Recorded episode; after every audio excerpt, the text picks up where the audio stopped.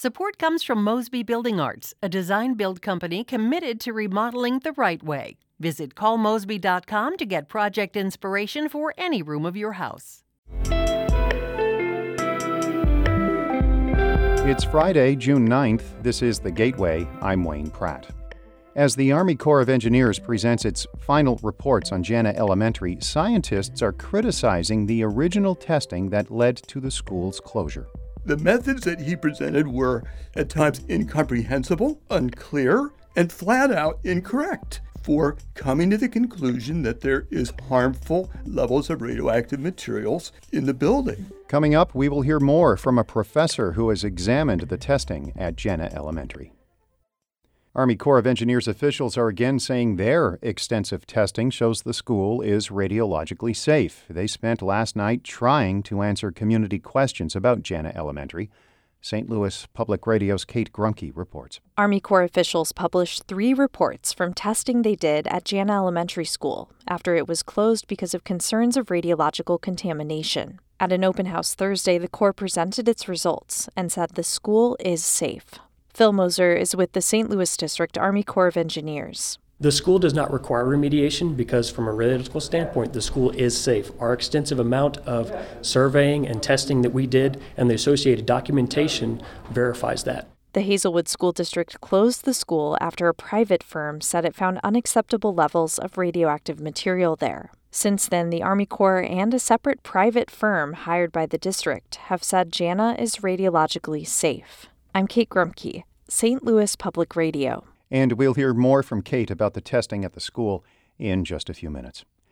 Smoke and pollutants from wildfires in Canada have been drifting into the northeast and midwest parts of the United States, including Missouri, leading to a decline in air quality. The Midwest Newsroom's Kavahn Mansouri reports. Since Tuesday, the fires have brought concerning breathing conditions for Midwesterners who are more sensitive to poor air quality. EPA Region 7 scientist Lance Avey says it's hard to predict when the air quality will improve because the weather can change quickly. That has the ability to shift, and we might see uh, greater impacts in the Midwest. You know, depending on how that pattern shifts. So as long as as long as those fires are burning, there's a potential to have an air quality impact. Avey says people should pay attention to air quality alerts, and individuals with respiratory illnesses should try to stay indoors. For the Midwest Newsroom, I'm Kavahn Mansouri. Wentzville has issued a voluntary water conservation declaration asking residents to split their lawn watering schedules. It's a response to Missouri's drought, which is currently affecting 85% of the state's counties. Wentzville Public Works Director Susan Spiegel says an increased reliance on water from the Missouri and Mississippi rivers can place too much pressure on the city's system. We could get ourselves into a situation where the pipes from the river aren't big enough to carry all the water that would be needed to keep everybody's grass green. That conservation declaration goes into effect Monday. The St. Louis Circuit Attorney has halted an effort to free a man who many believe is innocent. Gabriel Gore says he wants to review the facts in the case of Christopher Dunn before proceeding. Dunn was convicted of murder in 1991 based entirely on the testimony of two adolescent boys who later recanted. A judge ruled in 2020 a jury likely would not convict without that testimony, but the state Supreme Court refused to free Dunn. Former Circuit Attorney Kim Gardner filed a motion to vacate Dunn's conviction shortly before leaving office. Dunn's attorneys say they are disappointed but remain confident any review will show he is innocent. A St. Louis alderwoman is attempting to reduce the number of people carrying guns in the open. As St. Louis Public Radio's Sarah Kellogg reports, the proposed ordinance is receiving criticism from state lawmakers. Under the proposal by Alderwoman Cara Spencer, the open carry of firearms in public would not be allowed within the city without a concealed carry permit. Representative Justin Sparks, a Republican from Wildwood and a former police officer, said it would set up continued confrontations between officers and people openly carrying firearms. When you're asking police officers to go up to a group of people with firearms simply to check if they have a concealed carry permit, which is an ordinance level violation, you're you're immediately putting the entire group under the suspicion that why am I being contacted by the police? While Sparks doesn't believe state Republicans would try to stop the ordinance, he also believes it will fail on its own, whether it's through the courts or by the impracticality of enforcement. I'm Sarah Kellogg, St. Louis Public Radio. A piece of restored Edwardsville history is making its debut today. The West End Service Station is reopening as a museum and interpretive center for people to learn about the former hub along Route 66 in anticipation of the road's 100th anniversary in 2026. The building was nearly demolished until a community wide effort led by Edwardsville's 4th Ward Alderman S.J. Morrison. He says the station's historic importance to Edwardsville and Route 66 was reason to save it. It continues to be a catalyst for culture making. It continues to be something that captures the hearts and the imaginations of people, both who remember traveling Route 66 and those who came along many years later. The West End service station was restored with the help of a nearly $500,000 state grant.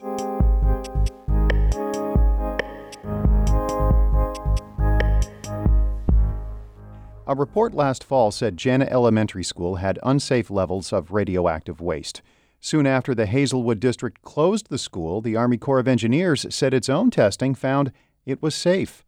St. Louis Public Radio's Kate Grumke discusses the science behind the testing with Roger Lewis. The St. Louis University professor emeritus also says the school is radiologically safe. We've seen very different takeaways from different groups conducting tests at the school, ranging from Boston Chemical Data Corporation saying there was harmful nuclear waste at the school to the U.S. Army Corps of Engineers saying the school is safe. Why is there such a discrepancy here? You have to look historically at some of the problems that we have with just complex scientific questions. And certainly, radioactive materials in the environment is a very complex subject, and people often want very simple answers, and they're often very hard to give.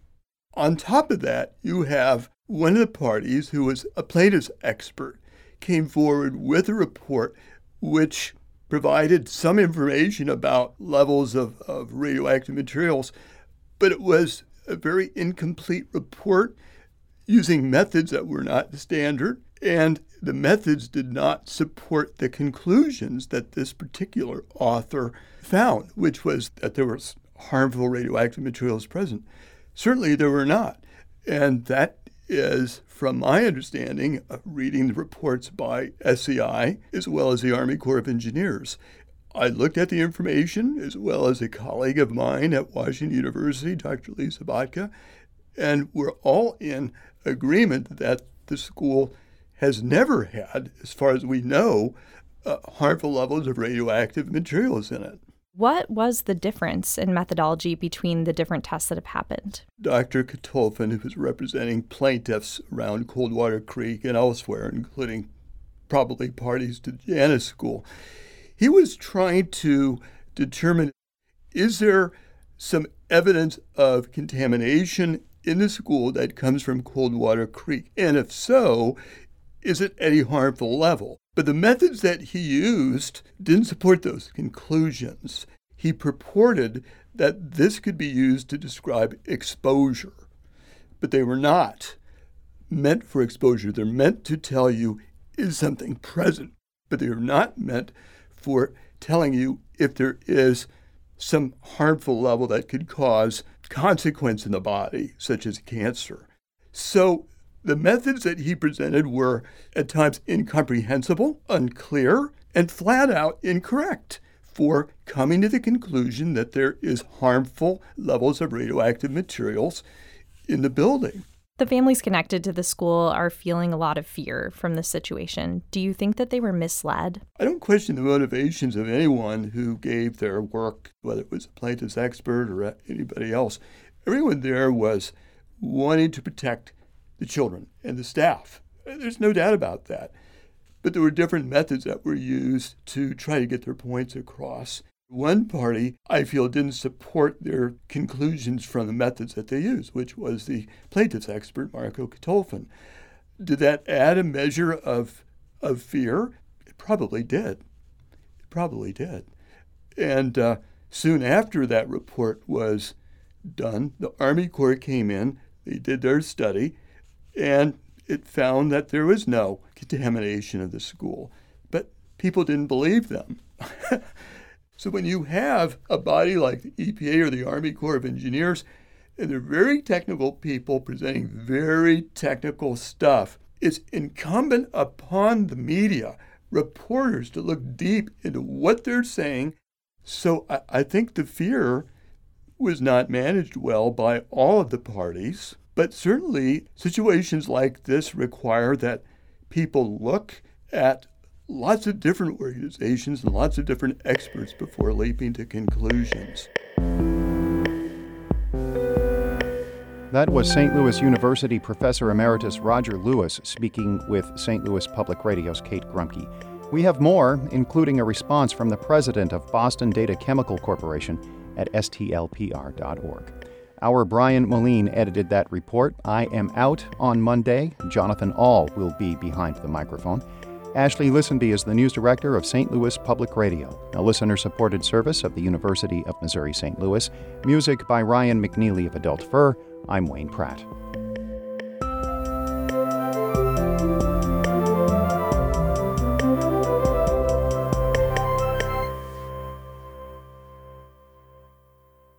Support comes from Mosby Building Arts, a design build company committed to remodeling the right way. Visit callmosby.com to get project inspiration for any room of your house.